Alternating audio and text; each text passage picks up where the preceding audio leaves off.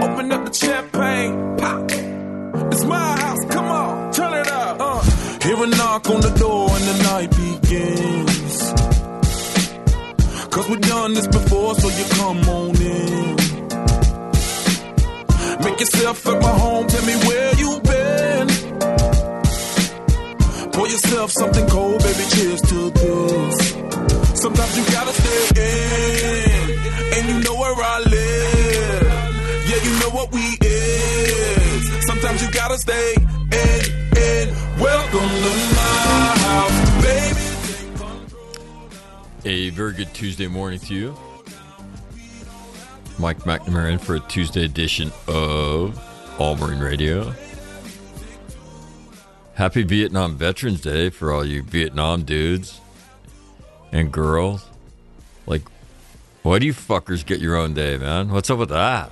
Like, what are you special? Yeah, like, come on. What about the rest of us? That's why we have Veterans Day. But oh no, you guys got to have your own. All right. So, we're going to talk to you, Ken Rogers today, Vietnam veteran and friend of mine. He and his wife Betty, just uh, awesome, awesome, awesome people, and um, uh, have made a couple of documentaries. One, one about Ken's company at Khe Sanh called Bravo: Common Men, Uncommon Valor. If you haven't seen it, you really ought to.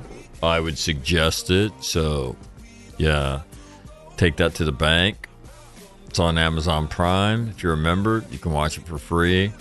Not shell out the bones to watch it. Watch it all the way to the end. When you see guys talking about what it was like to come home to a country that didn't tell them, thank you, you're a hero. Thank you for your service. They shit on them.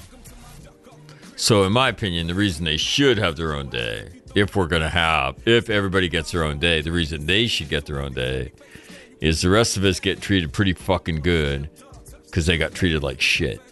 And the nation grew up on us, on them. The nation doesn't do that anymore. And they paid a heavy, heavy price, right?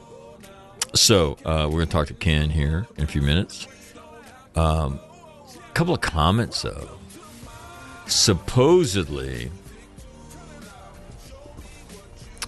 uh, there's progress being made in the discussions relative to Russia v Ukraine. Um, and um,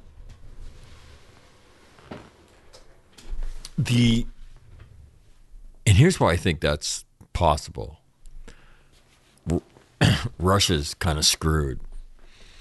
Over overextended supply lines under attack. Now, everybody s- said, well, they're kind of recocking. Well, if you read different articles from people that have information about them recocking, right? The equipment they're trying to get out of their reserves has been literally ransacked.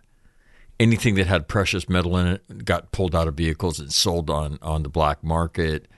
Right, fuel fuel reserves are not there, sold on the black market.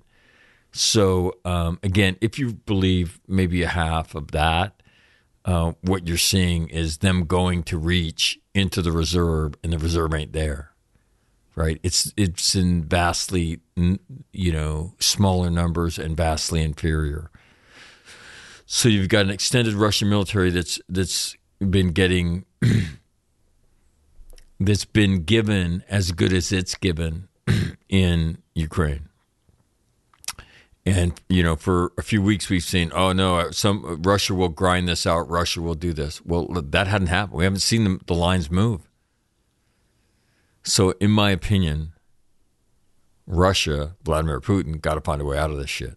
So miraculously, uh, there's some progress reported this morning. So I, I, I would say the basis of the prog- progress is, from the Russian perspective, we're not gonna we're not gonna win this thing, and they've concluded that. So uh, we shall see. But today's not about that. Uh, the other the other funny thing, um, you know, in the world of digital shit, right? Digital imagery. So years ago, due to the quality of, of photography, you know, people covering the president would take a picture, you know, and from a distance, and there was no way you could blow up to see what he had in his hand, much less read it. Well, now we don't have that problem anymore, right? You could take a picture from afar as long as the image is dense enough, right? As long as whatever took it took it at a high enough definition, you can blow up whatever the hell he has in his hand and you can read the shit on his paper. And they did, right? And so the president, again, I talked yesterday, it's just head shaking. How many times do you have to tell a guy who's notorious for running his mouth you know, he's you know Joe Biden. One of his nicknames was the gaffe machine. You know, stop, man. You have to stop. You cannot think out loud as a president of the United States. I mean, shit, you shouldn't have done it as as a uh, as a senator, but he did. And the only reason he got elected was because of COVID. There's no way if he does this shit during the election. Well, maybe there is maybe the, the disdain among independents relative to Donald Trump uh, was such that even even if he would have like rolled out the gaffe machine, maybe he still wins. I'm not who oh, sure sheer conjecture on anybody's part, but I would say that was the basis for my comment that said Joe Biden will never be the president of the United States because he did he did this shit all the time, and now you see him twice, two times last week, um, just stop. One about WMD and America would retaliate. It's not the right phrase, bro. As a member of NATO, we all options would be on the table at that point. That's easy. I mean, what in the fuck is he thinking about? Who do you think you are? Do you forget that you're the president of the United States? And now we're spinning this moral outrage, regime changes up to the you know Russian people. That's not what he said. And again, I, I, I just at some point, I mean, who needs to speak to him to tell him to stop doing this? But he can't, right? He can't, and he's just horrific at it. So anyway, the president we have, uh, uh, the Wall Street Journal wrote it very interesting um, editorial Sunday, Monday about the president we have, and let me tell you, that's as good as it gets, folks because the vice president, she is not up for the job. I mean, she struggles. I mean, just to go and, and acquit herself um, as a person of substance, I mean, she just struggles mightily. She struggled every step of the way uh, with this job as, as, of the vice president, which is not supposed to be that difficult, right? You're supposed to go stand there, shake hands, take pictures, not screw it up. Somehow or other, she can't do that. So yeah, there's no there's no cavalry coming over the horizon. So he's he's it's uh, rough, man, rough. This is the best the, the nation has to offer. Think about that. Hillary Clinton, Donald Trump, and Joe Biden in the last two elections. Ugh, man. Yeah, tell me we don't have to somehow or other refigure a way to to um, elect elect presidents in the country. I mean, name recognition and the ability to raise money gets those people on tickets. Rough, rough, rough. So I'm not really. I'm not going to do any. Um, I'm not going to do any uh, anything else other than talk about talk with Ken about uh, Vietnam today.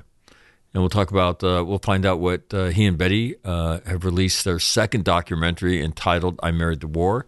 You should check that out, especially if you're anybody who deals with trauma in your life. And I don't mean combat PTSD. I mean, if you deal with trauma, right, you should watch this movie. It's called I Married the War.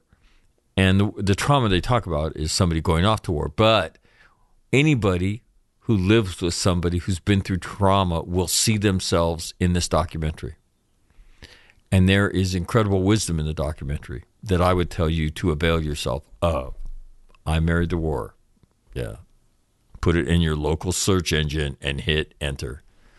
And you will see the incredible work they do. So, Ken's going to join me. We're going to talk about what he's been up to and his better half, Beatrice, otherwise known as Betty. So, good morning to you. Welcome to All Marine Radio on uh, March 29th, Vietnam Veterans Day, or something like that. I, I get. I don't. Why the fuck do they get their own day? Because Barack Obama gave it to them. Well, what about like Afghan Iraq Veterans Day? When are we going to have that? But again, I'm not. I'm not Vietnam veteran hating today, although it may sound like it. I'm not. But I mean, come on. You get your own day, really?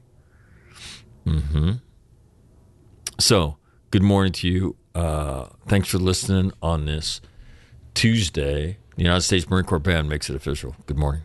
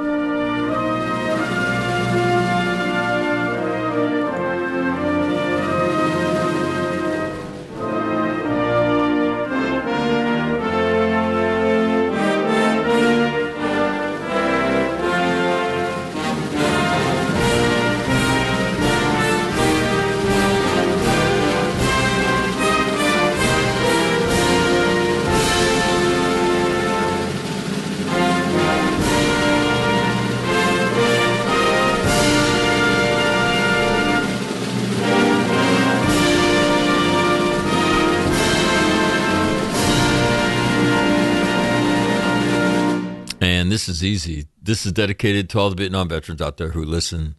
Um, God bless you. Thank you for what you've done. Thank you for what you've done for all of us because um, we've gotten our asses kicked, whether we did anything or not. And um, Rogers is calling me. What the hell? Oh. Rogers, mute yourself. Hello? Hello? Hello?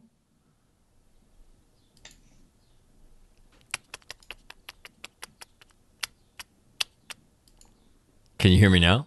Hello? Can you hear me now? Hello? Hello?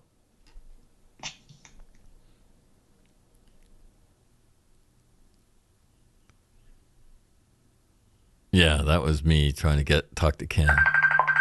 Oh God, I'm in hell.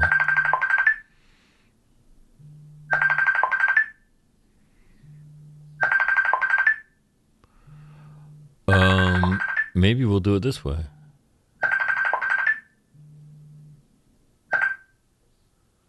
Can you hear me now? Hello? Can you hear me now?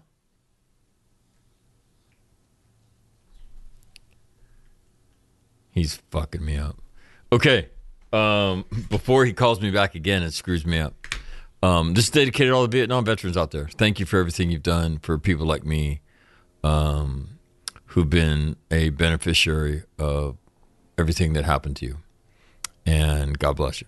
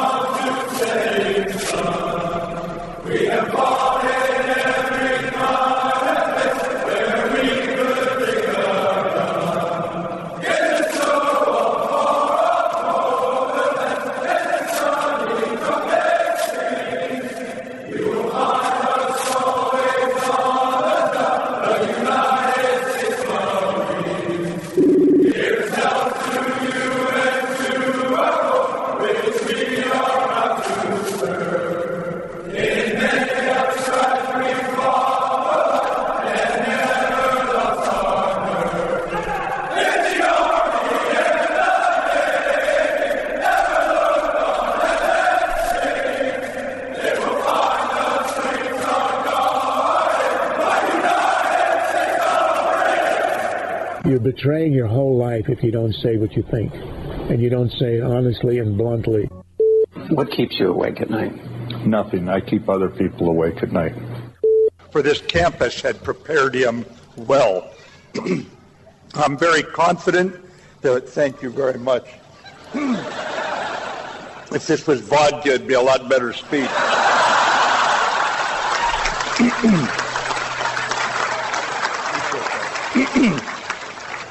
but I'm not supposed to glamorize alcohol anymore, so young folks, you ignore what I just said. We just have to execute. And we are executing every day, and Sergeant Major and I are very proud of what you do. Doesn't mean we can't get better. We don't we don't want to make a mistake to learn. We don't want to lose to learn. We cannot lose if we have to go fight. We got to do what these Marines did here 75 years ago. Persevere against difficult, challenging conditions and odds and win. You got to win.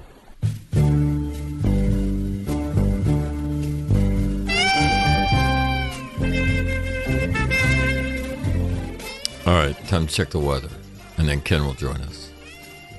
I think. Currently, it is partly sunny and 35 in Quantico, where my daughters are. Yeah, Catherine and Colleen mucking about with their oldest brother, getting a chance to see their their new nephew. Yep. Uh, three storm warnings in Quantico. One is a gale watch, so windy there. Small craft aft advisory, and a second small craft advisory, so cold and windy in Northern Virginia. Uh, down the coast at Cherry Point, it is partly sunny and 44.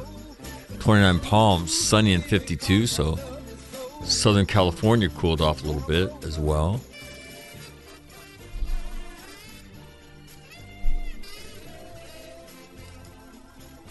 Camp Smith in Hawaii, dark cloudy and 66. Okinawa, dark cloudy and 71.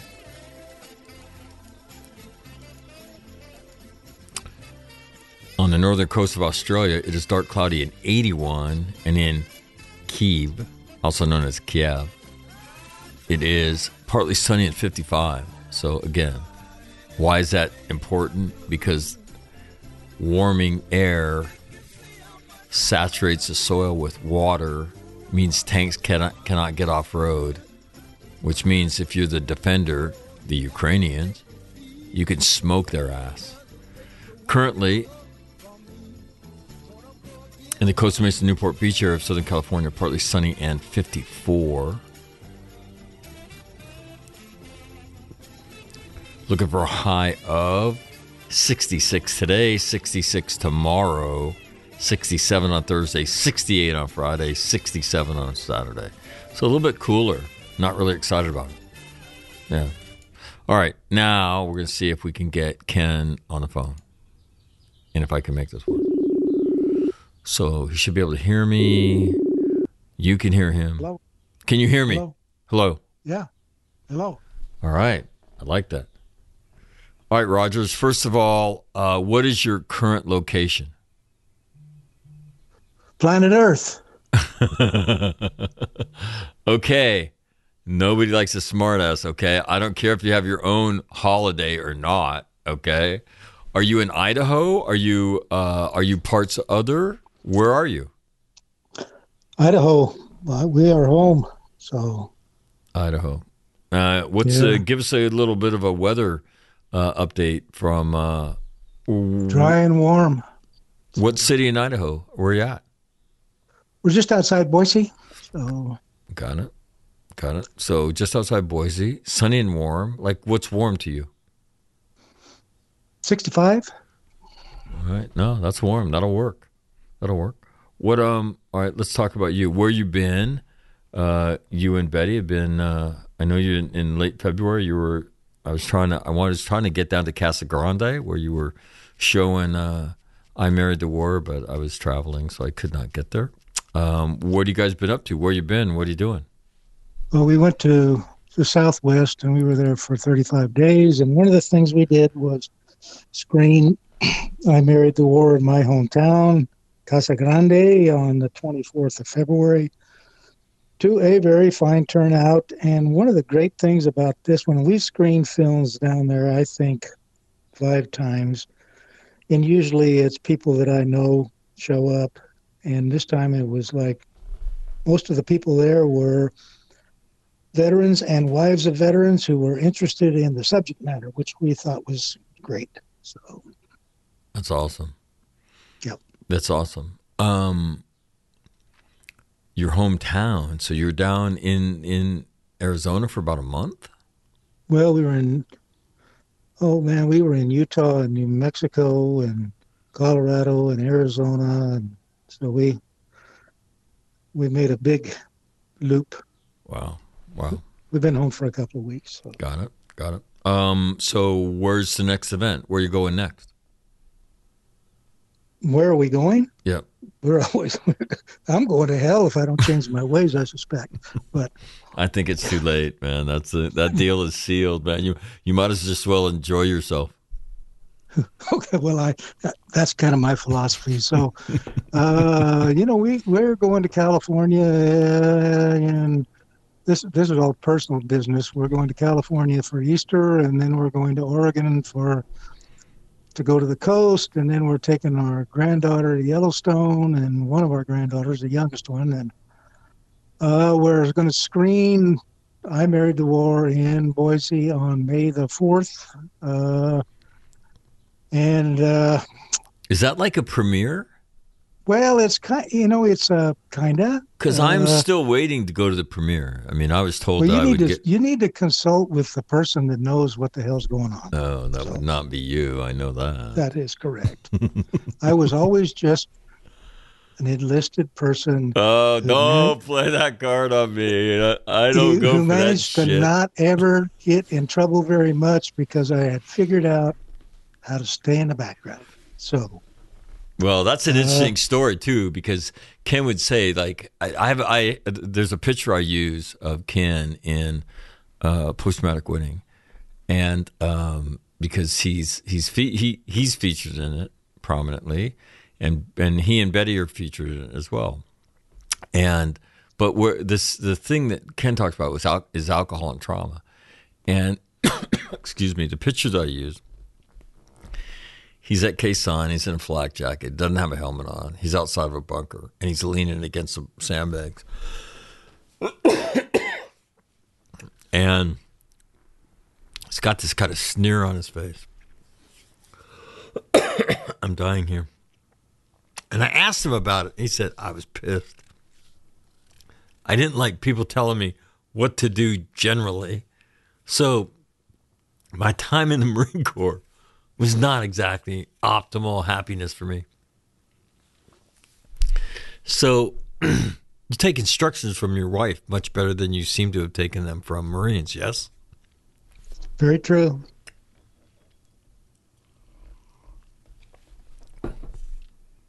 All right, I think I've recovered. Um, all right, so if it's the premiere, then I want to come and uh, and and be at the gala. So Okay.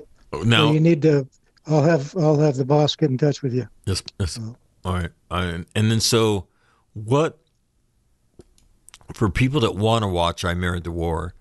Uh, should can they watch it if they go to the website now? Is that the case? Well, they can get a link to go watch it, or they can get a link to buy a DVD. Uh, www.imarriedthewar.com will get them there, and then there's directions in there about how to to find out more information about what we're doing and what's going on now, and how to purchase the film or watch the film if you want to. Uh, what else can I tell you, sir? No, that's it. That's what I wanted to know. Okay, so if you go to the website, I'm looking at it right now. Live Boise, Idaho, Riverside Hotel, May 4th at 6 p.m. A special reception opens the program. Will you have your uh, will you have you, will you have a tie on? I haven't been instructed yet. So. Well, we can. Let me just tell you. I can tell you with confidence. Ken cleans up all right. I saw him. I saw him in Hollywood. Yeah, and he had a tie on, so that was pretty cool. Um, all right, so I'll, I'll assume that's a yes, and uh, so uh, again, so it's i'm I'mMarriedToWar.com. Uh, and, and let me just tell you, um, as somebody, and again, I, I, I say this, and and and and Ken, you can comment on it, but it doesn't matter so much. I think people talk about is oh, combat PTSD. Combat PTSD is is PTSD. It's trauma. It's life after trauma, right? And so if you watch this, for those of you that, that, have people in your house that have experienced trauma from any source, you will see yourself. If you've deal, dealt with them, you will see yourself in these in, in in this documentary. You will see things you've had to reconcile yourself with, things you've had to do, and uh, and it's uh, it's powerful stuff, um, and it, I think it's inspiring stuff. Uh, Ken, your thoughts on that? I mean, uh, this is not a combat I mean, th- this story is about life post trauma and the devotion of these women to guys who went off and had their lives changed by traumatic events that they witnessed and, and, and experienced. Um, your thoughts about that? This movie for anybody? Uh, you know, I think it's, uh, uh, you know, for decades, it's been a recognition that post combat trauma comes home for males, but nobody's ever really talked about, you know, the the effects it has on the family. And you know, I I suspect that my children have uh, suffered uh, some secondary trauma and spouses. I've had a couple. I've had two spouses, and both of them have suffered secondary trauma just based on their being around me when I was angry or all the other, you know, the rage. Mostly, I think the rage uh, and the paranoia, going around and checking everything every night and nightmares and uh, so I mean, and they're not trivial. The, the, the experiences the family, the loved ones have, are not trivial. Uh, combat veterans may think they are because it's not somebody shooting at you, or you're not getting blown up, or you're not assaulting a beach, or uh, you're not kicking in a door in a house. And uh, but I think that they are not trivial experiences for these people, and they are just as long lasting as primary PTSD. That's what well, you know, uh, that whole term secondary trauma. Um, I, I got into a discussion one night and I, I didn't really know too much about it, but it's not meant as a um, somehow diminished form. It's designed to be inclusive. So, so something happens, right? The people that respond to it in combat, it's our corpsmen. Oh, that's secondary trauma to them? Is that some, somehow a diminished form? No, it's not to, to try to save a, a, a friend's life, which is what the, those guys did. The nurses then that worked on them in the docks at hospitals and held their hands while they struggled and some lived and some died. That's somehow a diminished form of trauma? No, it's not. It's different, certainly. The family members that experience. So secondary trauma is designed to be an inclusive term, not a, not a somehow excluding or, or diminished form of trauma. And but it's not till I think you have uh, some of the more nuanced discussions about it that you really sit down and I mean let me tell you in the documentary you you listen to the things people say and you know that the nightly you know traumatic events that happen in some of these homes and you know it's heartbreaking to listen to them I mean and for those of us that that you know have been the source of some of them Ken talks about you know, things that you've done and the way you've scared the shit out of your kids and, and your spouse. Uh, it's not a it's not a great feeling, but but again, you can't get to a better place if you won't recognize it and to begin to reconcile yourself with it. And I think that, that the documentary will open up a lot of um, avenues for discussion. And and again, I've taken away a phrase from the documentary that I use all the time, and I and and it is I have to be a better version of me. And I talk about trauma sending you into the valley of the shadow of death, and the old version of you will die in that motherfucker, man because you don't have the coping skills. And so that what this phrase connotes to me is the reality of I've got to learn to be a better version of me or I am going I'm going to die in there and I'll probably impact a lot of people on the way to my death down in that valley. And it's it's a beautiful line and uh, and it, it comes out of a, a family discussion about why uh, a spouse's health is being impacted so substantially and uh, and at some point, I think Ken, she looks at the, the doctor, says, "Is your husband a veteran?" And she says, "Yes, he's a Vietnam veteran." And then that begins to unravel her health problem, right? That solve the mystery of why can't we figure this out? Um, your thoughts on all that, Ken? Well, yeah, I think that's uh, true. You know, I mean, you can either keep going down the road to basically self-destructing on some level, uh, emotionally, physically, or you can figure out that I got to do something about this and move forward. Uh, and I think an interesting thing about the film is it's embedded in the discussions there about what kind of behavior uh, we as combat veterans should be seeking in order to heal ourselves. Uh, so that's what I think. Talk to us about uh, your thoughts about today. Um, today, oh, I have mixed feelings about today. It's kind of late in the game, but uh, a lot of the guys that probably could have used it uh, have passed on. Some of them have taken their lives. Some of them are died from ailments that are arose as a result of their time in Vietnam. And, you know, to me, it's like what I remember about all of that, it was coming home and nobody caring.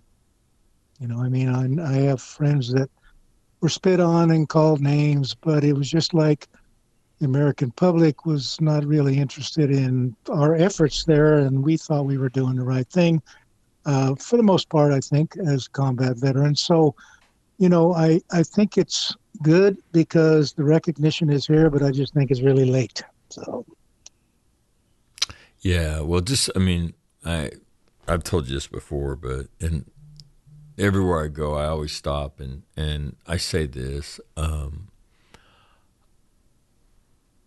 we all get treated you know, unbelievably today uh, when you're in uniform or you say you're a veteran and people say thank you for your service and you get called a hero and all that. And, and, and we do that because the nation grew up on Vietnam veterans. I mean, in the history of the way the nation treated our Vietnam veterans, in my opinion, it's one of the most shameful history episodes in American history. How you could treat people who go and fight for your country. They didn't start the war. They didn't create the policies. They just went and fought it and then they come home to a nation that's longing for peace and they get treated like shit. Like I, it's still like you know, peace, love, and all the rest of the shit, but we're gonna treat you like shit. it's uh, embarrassing. And then when you look at their, you know, the rates of alcoholism, you know, suicide, homelessness, you know, drug addiction, divorce, and all the things that went with it. Um, it's just, it's just, it's just incredibly tragic. So while I piss and moan about you guys having your own fucking day, um, I uh, do it facetiously because uh, my life has been impacted by the way people have treated me, and the, re- the reason that people treat me like that, Ken, is because you didn't get treated like that, and the nation grew up on you guys. So God bless you guys, and uh, and I agree with you. Too late, too late. Oh, the, you, you know, I, I, I want to ask you though um, about the the the way this has changed relative to Vietnam veterans. Um, you know, a lot of people, a lot of Vietnam veterans describe themselves as closet veterans, right? They never ever talked about their their military experience. They didn't talk. They wouldn't share that they they were in Vietnam, and they just kept it to themselves. Um, for you, when did that change? Um, because I want to say maybe after Desert Storm, you know, Vietnam veterans began to be included more. Um, the nation warmed to them. And then, I mean, now it's a straight up love fest with Vietnam veterans. But uh, when did it change for you? I mean, was there things that people invited you to and you said no to, and then finally went to something? Um, what, what's your experience relative well, I, to I that? Think it was, I think it was kind of gradual. Uh, you know, when I met my my wife Betty, I think she was the first person I ever sat down with and talked about my experiences at Khe Sanh. Uh, so that was like 1985. And then I just really didn't have much to do with any of it uh, until about 1993. Uh, a guy that I served with at Khe Sanh called me and said, We're having a reunion in Washington, D.C., blah, blah. blah. We want you to come. I went back there. Uh, met a bunch of guys, re-met a bunch of guys, or located a bunch of guys that I served with, uh, and I stayed in touch with a couple of them. But then I really didn't have much to do with veterans then. Uh, and then I, uh, in 2008, they had a, a Khe Sanh Veterans Reunion in Reno, and since it's close to Idaho, Betty and I went down there, and uh, that's probably when I got involved with the, you know, being more involved with Vietnam veteran issues and uh, the people. Uh, so then after that, it's just kind of, you know, been my life. Sometimes, unfortunately, sometimes great, sometimes indifferent, but As you look back on your experience in Vietnam, um, the the key event of your life? Oh yeah, yeah. That you know, I mean, like as much as I wish that it probably wasn't, uh, like, you can't get away from it. I mean, I was, you know, I woke up this morning thinking about it because uh, tomorrow is the 54th anniversary of what we call a payback patrol, which was absolutely a nose to nose, eyeball to eyeball, up front four hour in the trenches battle with North Vietnamese troops. And once you go through that shit, man, you don't ever, I mean, nothing, nothing in my life comes close to the intensity of that experience. I was surprised uh, as I watched the documentary. I didn't know that flamethrowers were used in Vietnam. Yeah. I'll never forget this guy named Galoo. He was in weapons. and he was a, just kind of a funny guy. And of course, a lot of the time in, in, in, Vietnam, weapons guys, you know, just ended up going on patrol and and they never carried flamethrowers. They either did mostly bazookas, and uh, we were waiting in the trench to go out there, and here he comes with a flamethrower on his back, and we went down the trench with him, and they were throwing satchel charges in these trenches, and then he was giving a burst of that stuff in there, and you know, it was just real, real down and dirty and nasty. So that day, um, if I could just set it up real quick, um, there was a patrol that had gone out. Um, what over a month before this, Ken?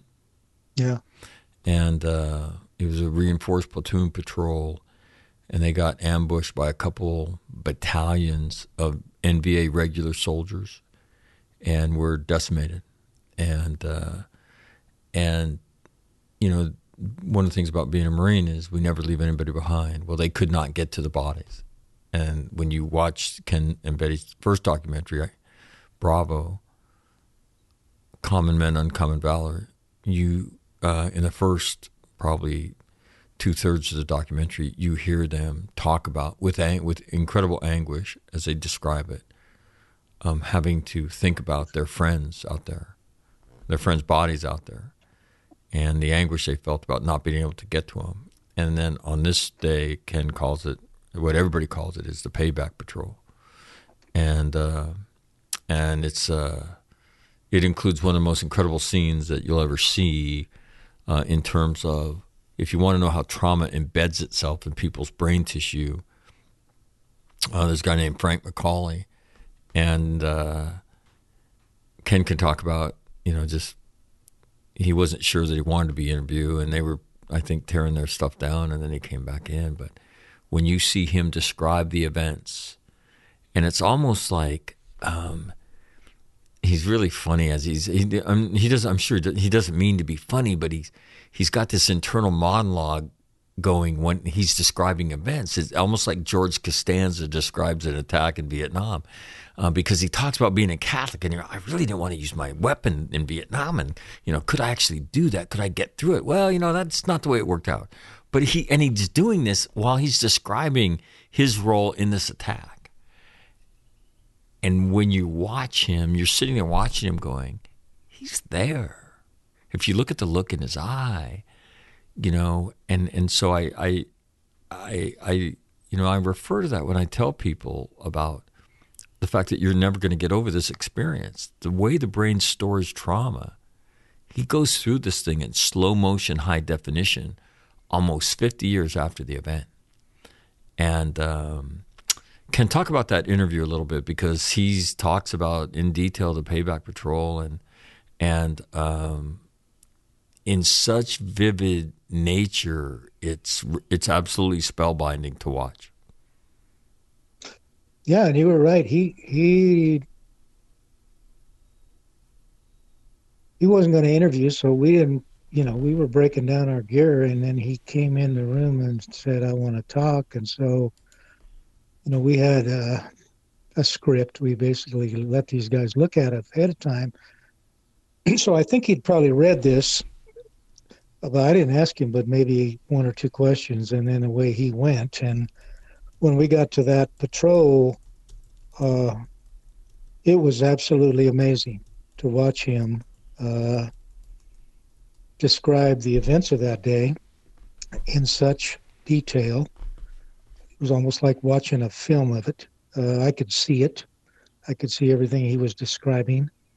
Uh, and it was, you know, sometimes you wonder if these guys are full of it, but I was there. So, I mean, I wasn't there in the doing the individual things that he did or he saw, but I saw enough on the side over here, other places on that day that I know he was telling the truth, and he was certainly telling the emotional truth, which is what matters. I mean, I mean, this is what this shit does to you. I mean, it imprints on your memory and some other places in your body that maybe we don't even know about a history of terror. And uh, I just thought that his, and he wasn't the only one. There were other guys. Oh shit! Talked. The way I let me ask you a question about Bravo. How did you how did you decide how it would open? Because that's Steve Weeks, right? Steve, Steve Weiss, Weiss, yeah. Weiss, and he just recently passed away. Yes. Yes, sir. Not too long ago. Yeah. So the, the the the opening scene is emerging out of this blackness, the sounds of crickets at night. I think they're crickets. I don't fucking know, but um, the sounds of night.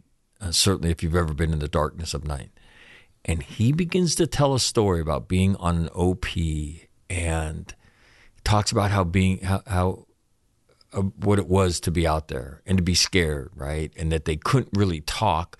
They would that you would get you know interrogated by the company CP, you know OP whatever, you know, are you you know are you okay? And you would key the handset twice, and they knew that you were awake and you were okay.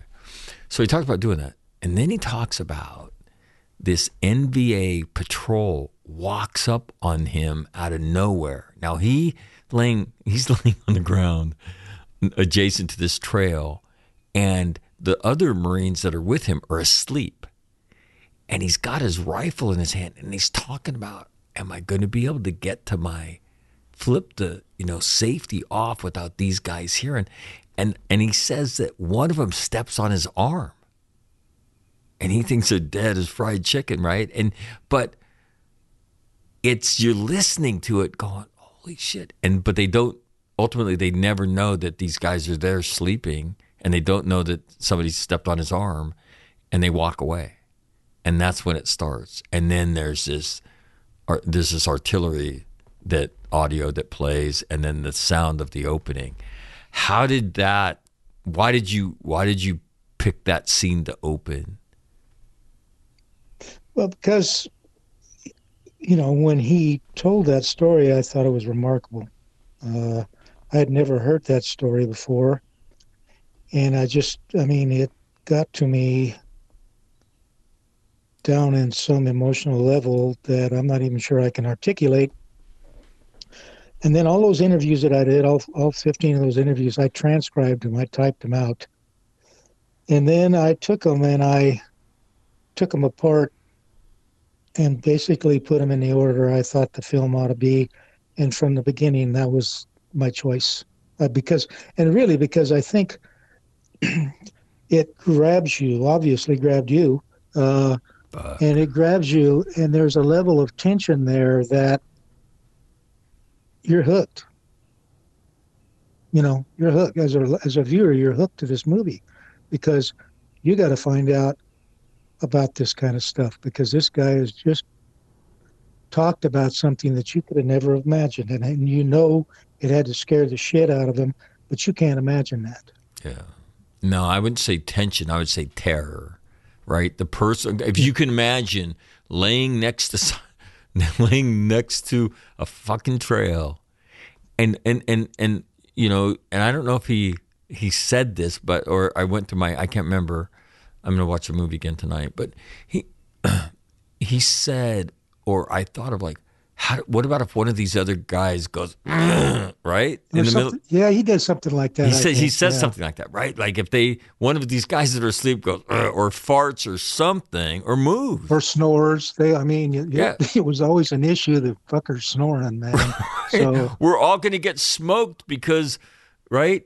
Because Rogers snored, right? And they just and they smoked us, and the whole thing happened in about three seconds. Rogers snores they smoke the dirt and we're dead. And he's right. laying there thinking of that. And you just it's it's a terrifying episode, one of what? A bazillion over the course of the years you spend in Vietnam. Oh yeah. Yeah. And then people wonder why we were all crazier and fact, you know. I mean We don't. We don't. We know. And we're okay with it though. Yeah, if you want to go to a good party, go to a party with Vietnam veterans, man. It'll be it's good shit, man. Um, um, tell us about Tom Quigley. So Tom Quigley was a radio operator for Bravo Company during uh, the siege. He was the radio operator for Ken Pipes, who was the company commander, and Tom died a week ago. Uh, and he had had he'd been fighting health issues most of them, I think, probably related to experience in Vietnam for 17 years. And he was valiant and he was a tough, tough man. He was a good man. He was a kind man, and he was really funny. Uh, and you know, on the on the payback patrol, this thing that happened 54 years ago tomorrow. Uh, I was also a radio operator, and I was running down the trench with uh, platoon sergeant, and we were going up to the front of the line. And as we passed, I looked down into a crater, bomb crater, and that's where the command group was, the skipper and these radio operators and FOs and corpsmen and the company gunny and all of these guys were down in there. And, and as we ran by, I'm looking down in there, and a mortar barrage hits there as I'm watching and blows the shit out of all these guys. And the platoon sergeant and I went on up and got out in front and marked the perimeter for artillery to send out a barrage. and unbeknownst to me, Tom Quigley's severely wounded, and he has uh, well, everybody there except one person was severely wounded. Some people were killed. You know, he's got blood coming out of his pores from the concussion of the explosions, and he's wounded. But instead of taking care of himself, he's hauling guys back to the rear, and he's hurt. He was wounded fairly seriously. He ended up, I believe, on a hospital ship the next day out and off the coast. Uh, and so we all loved Tom Quigley. He was a great guy, and so now he's gone. And so I just kind of wanted to give him a shout. Who is who's the guy who talks about carrying the weapons platoon commander back to an am- Michael O'Hara. Michael O'Hara. Tom Quigley was the guy that was talking about fixing bayonets. Oh yeah, when that ba- what what talk about a command that will get your attention. Fix bayonets. What what did he say? Did he say fix yeah, bayonets? Did I did I hear that wrong? Did he mean to say, you know, where are the sea rats? And instead he said fix bayonets by accident. Oh no, he said fuck fix, fix fucking bayonets on purpose. Like oh well, shit. it was a we had a, a bayonet charge that day, so it was like. Uh, interesting. yeah, there you go. The, uh, the, the, understatement of the century, fixed bayonets, interesting. Um, but is it Callahan? Who'd you say carries the weapons platoon commander? His name is Hank. Well, he he he he, he carried that guy was a FO for. Uh, he was an FO, and his name was Hank Norman. He was a first lieutenant. O'Hara. O'Hara. Michael O'Hara. He tells the story, and you know, as Ken says, you know, it's just interesting this kaleidoscope of this event, right? That you that you piece together. And now here's Ken with his platoon sergeant moving adjacent, and this mortar, you know, uh, probably a fire for effect that they walked over the, you know, the the FO group and the command group, right? And he says Hank Norman gets hit, and he said Norman was bigger than him, and he's trying to carry him, and he doesn't want to put him down on the ground. Yeah, he was pretty emotional when he was telling us that story. Uh, you know, and it was a great example of the long term effect of what that kind of stuff does. You know, here he is, and Michael O'Hara was a ornery, tough man. He was a really good man, but man, you didn't want to cross him. He was he was nobody to cross, and there he was in tears talking about that. And, oh, uh, and he gets back to the vehicle, right to one of the Amtraks where they're staging yeah. the bodies, and there's all these bodies, right, of guys right. who were alive 30 minutes earlier, and you know, and you see him. Um, he gets so emotional about trying not to, you know, have to put Lieutenant Norman down on the ground as he takes him his body back to the Amtrak. That's what you know. To me, that's why you know the work you and Betty do, Ken, are so important for people that have been through traumatic things because you know, you you know, you go through all this shit, and one of the most powerful things that always happens to me wherever the fuck I go around the world now is telling people you'll never get over it. And you know, they always come up to me and say, "Why didn't why didn't anybody ever tell me that? I've never heard anybody say that." And I always say, "I, I don't fucking know, man." Um, you know, all you got to do is is talk to people that go through trauma, whether it's child abuse, sexual violence, or combat. And if you ask them about the event, they will tell you. You know, they will tell you about Hank Norman. They will tell you about, you know, about, you know, Ken McCauley, and and, and they will tell you in slow motion, high definition. And and there, there's nothing wrong with you. And I think that's why these discussions and that's why your work is, to me, is so important because uh, you affirm that for everybody. And, and this is going to be a lifelong struggle. And if, once you understand the damages forever, then you understand that your remedy and, and the actions you take have to be forever. I think that becomes life changing. And there's so much wisdom in, in, in the, these discussions and, and the work that you and Betty done, have done. And, and so, uh, What else am I supposed to ask you? What else did I tell you? How did well, Tom Quigley pass I, away? I, quickly passed away. Where and when? It, it, Well, did he passed away. He lived in Springfield, Illinois. He was from Springfield, Illinois, and he was lifelong resident there. and he passed away last Tuesday, and his funeral is tomorrow. Begins tomorrow. It's going to be a three-day affair.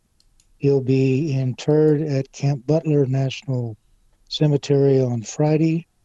Uh, they're going to have a pallbearer of Khe Sanh vets, a team of pallbearers of Khe Sanh vets that are making it, trip there, and uh, the people that are handling it, uh, Staab is the name, S T A A B. They, uh, I've met those people. They are, you know, they're morticians, but they love veterans and they take outstanding care of veteran families. And I'm sure Tom will be well honored. And uh, sorry he's gone. I'm sad about it, but hell, it happens to everybody. So What um Ken, did you guys w- did you guys operate in Agent Orange and has that played a role in uh, your guys' post combat health? Or were you guys yeah, not in that? yeah, yeah, yeah. We were, you know, we were sprayed. I mean, I got up one morning, I didn't know what the hell it was. I got up one early one morning, and I'm standing in the trench, and this was like, I don't know, maybe early January of seven, 68, and there's this plane flying over, spraying this stuff. You can see him spraying it, and I'm thinking, what the hell is that? you know, and he sprayed us, and it was in the water because they sprayed everything up there because around Khe Sanh was was you know heavily wooded, Right. uh, and so yeah, it's played a big role in the physical condition of a lot of these people. You know, all those weird cancers that are related to Agent Orange and type two di- type two diabetes, I believe. Uh, so yeah, we got sprayed, man. We were drinking it. We were bathing in it. So The um all right, what haven't I asked you about what you're doing? Uh, well, I got one more thing to tell you about that. So okay. uh, with I Married the War, look, we have got a contract with a PBS station in Northern California, and we've got an agreement in principle with the PBS station here in Idaho to screen the film in May around Memorial Day, which is a big thing for us. And both those stations are interested in acting as a national distributor so that we can get it on a lot of PBS stations. Wow. Uh, and we have been approached by universities that want to screen I Married the War, I think probably for their mental health curricula. And we found out that they just don't buy the movie from you. You got to go through some service that catalogs all this stuff. So we're we're trying to figure out what the hell that is. Uh, so life goes on, uh, but we're excited about that film, and I think it's going to make a big difference uh, in the discussion on what happens in the families. So. Well, I will tell you. I mean, I, um, I mean, they're two very different works, um, but in the work that I do of how do you live a great life on the backside of traumatic events, whatever your trauma is, both these movies uh, have taught me things. Both these documentaries have taught me things. I married the war. I married the war. You know, uh, I talk about all the time. I always put your picture up next to Betty so you look better. And um, Thank you. You're welcome. And uh, no, I to me, uh, the there's so much wisdom in the words of, of these people when you listen to them. If you if you're looking through the lens of being somebody who's been impacted by um, by tr- whose life's been impacted by trauma, whether you've suffered the trauma or you live with somebody who has, and and, and you have to live through it because of them. There's incredible wisdom in, in both these works, and and again, uh, that line, I have to be a better version of me. um, I think has impacted so many people that I deal with uh, because it, it makes total sense. It's totally rooted in truth um, that the person you used to be is in no way, shape, or form equipped to live um, to live a great life. And there's a different skill set that's required, and you can do it. And that's that's what I've learned. You can do it. You can still live a great life uh, to with the, these things included in your life but it's not going to be down the path you think. And you've got to learn how to master those skills. And once you do, and, and, and the thing that Ken says that is so powerful, in fact, let me, I'll fucking play it right now. yeah. Yeah. I mean, because let me tell you, if, every time, every time I, I, I do it, I laugh. Okay. Because Ken's so fucking funny. And he, and he has this, you know, Ken's, first of all, he's really fucking smart, but he plays it off in this like folksy, uh, you know, kind of assholeish type of way. And um, and he talks about being an asshole when you're when you're drinking on PTSD. And every time I watch it, it makes me fucking laugh. Okay, so let me hit play, and then let me get to the right spot. So hold on.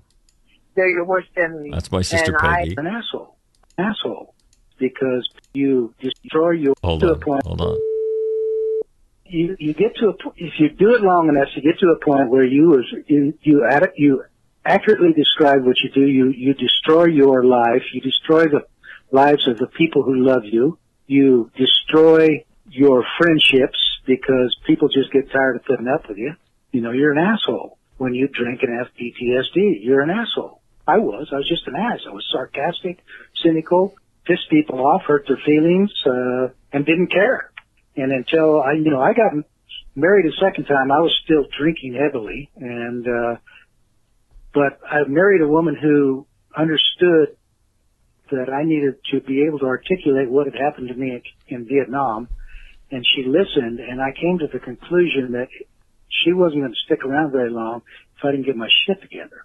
Uh, so what what ma- what, what, what makes you stop drinking ultimately? Well, you know, I just figured out I was either going up or down, and it was my choice, and I better do it now because I was about past the point of no return. Because I was like drinking a case of beer a day, and then maybe a bottle of wine or half a fifth of whiskey, or you know, I mean, I was consuming large amounts of alcohol. So I don't, I can't tell you how many times I I watch that.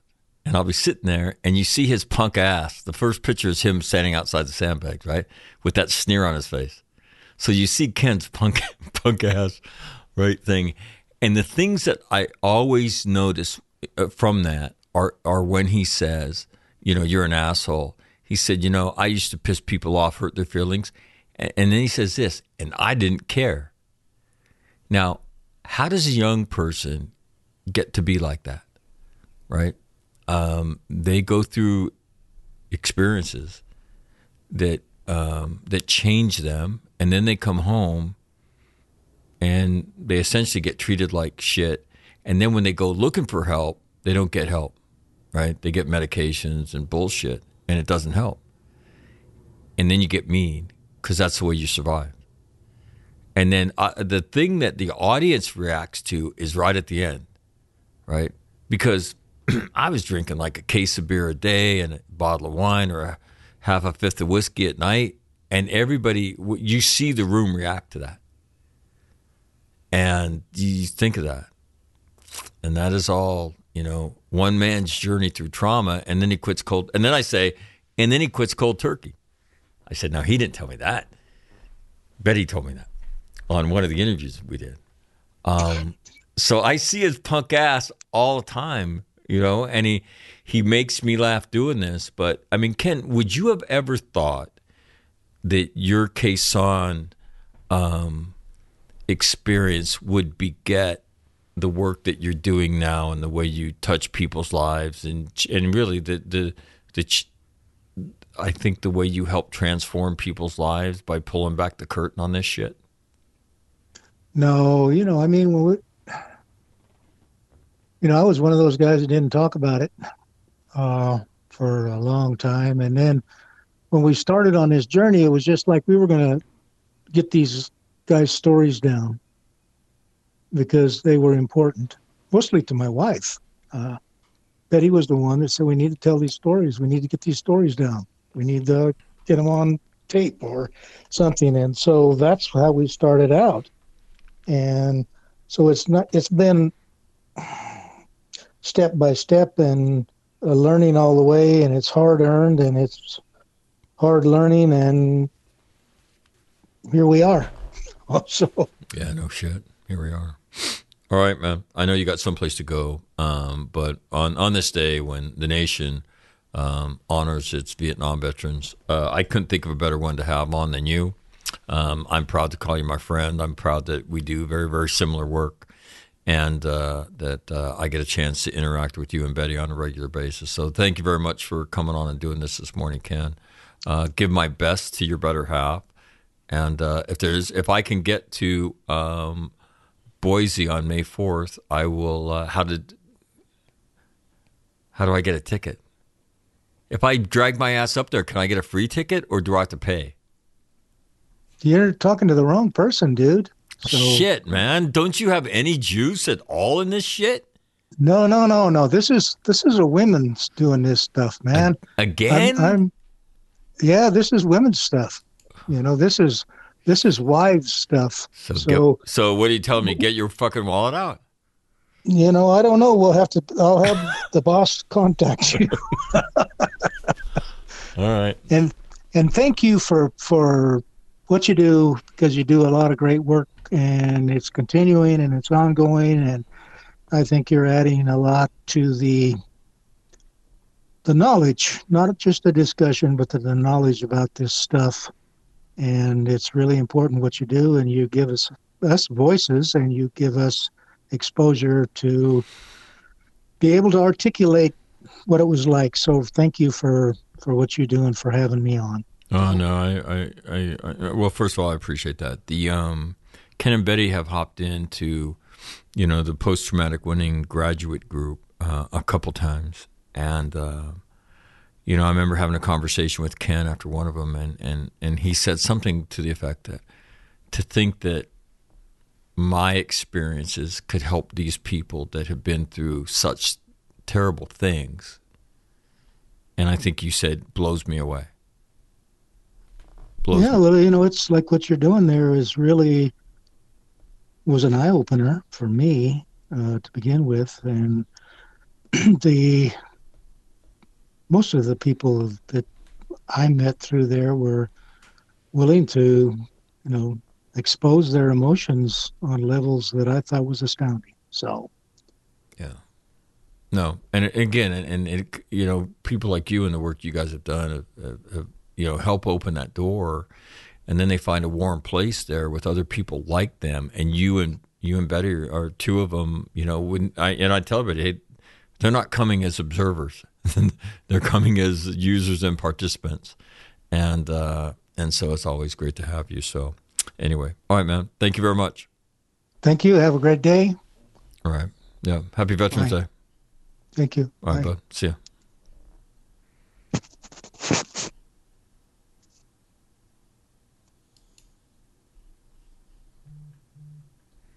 That is uh, Ken Rogers. Um, Bravo Company, 1st Battalion, 26th Marine Regiment. Fought at Khe Sanh, uh, a proud Vietnam veteran, um, has done incredible work relative to, with his wife, Betty, uh, the two documentaries, I'll include links to them. Uh, the first one is Bravo, exclamation mark. You know, common men, uncommon valor. And I would tell you without a doubt, if you haven't seen it, watch it. And again, watch it all the way to the end. Watch it all the way to the end. And uh, at the end, they talk about what it was like to come home to a nation that uh, that didn't want to deal with them. Yeah, and um,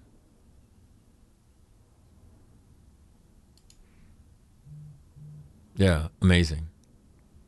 And um, so yeah, um, and then the second documentary um, is I Married the War, I Married the War.com. and again, from my perspective, uh, the work that I do, um, there's so much wisdom in that thing. And, and for those of you who deal with um, trauma on a regular basis in your families, uh, you will see yourself in, in, in the narrative of that movie, without a doubt. No doubt in my mind. You will see yourself. And so, um, yeah, check them out. They do great work. And, and let me just tell you, awesome people.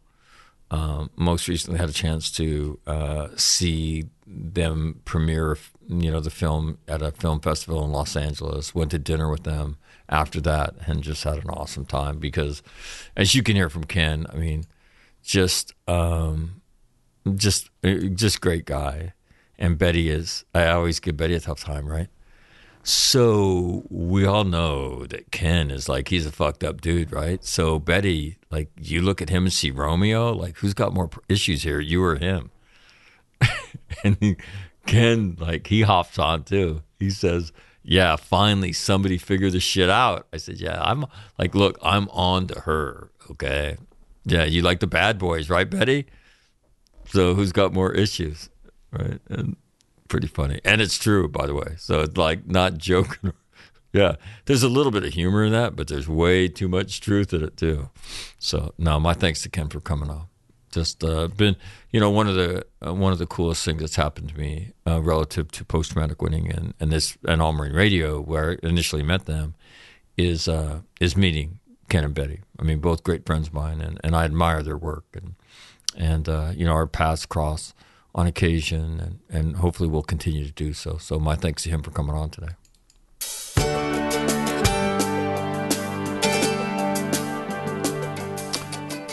That'll do it. Uh, tomorrow, we're going to talk about Ukraine and the peace talks. Yeah, I think Russia's screwed. And there's talk that they're trying to reconsolidate. But if you read the reports coming out about the state of their reserves, yeah, Russia. Talk about hollow force. And all, hey, all the articles on the lead up to the war saying, oh, yeah, they're not what they used to be. They were every bit what they used to be, right? They just had new equipment. So, on that note, I've got to, uh, I've got to edit this thing a little bit. So don't touch that dial. This uh, interview repeats itself momentarily. So if you tuned in late, don't go anywhere. I'm Mike McNamara. This is All Marine, All Marine Radio. My thanks to Ken Rogers for coming on. To all you Vietnam veterans, right? Happy Veterans Day. To everybody else, if you know a Vietnam veteran, right? Go out of your way to say Happy Veterans Day. On that note, I'm out.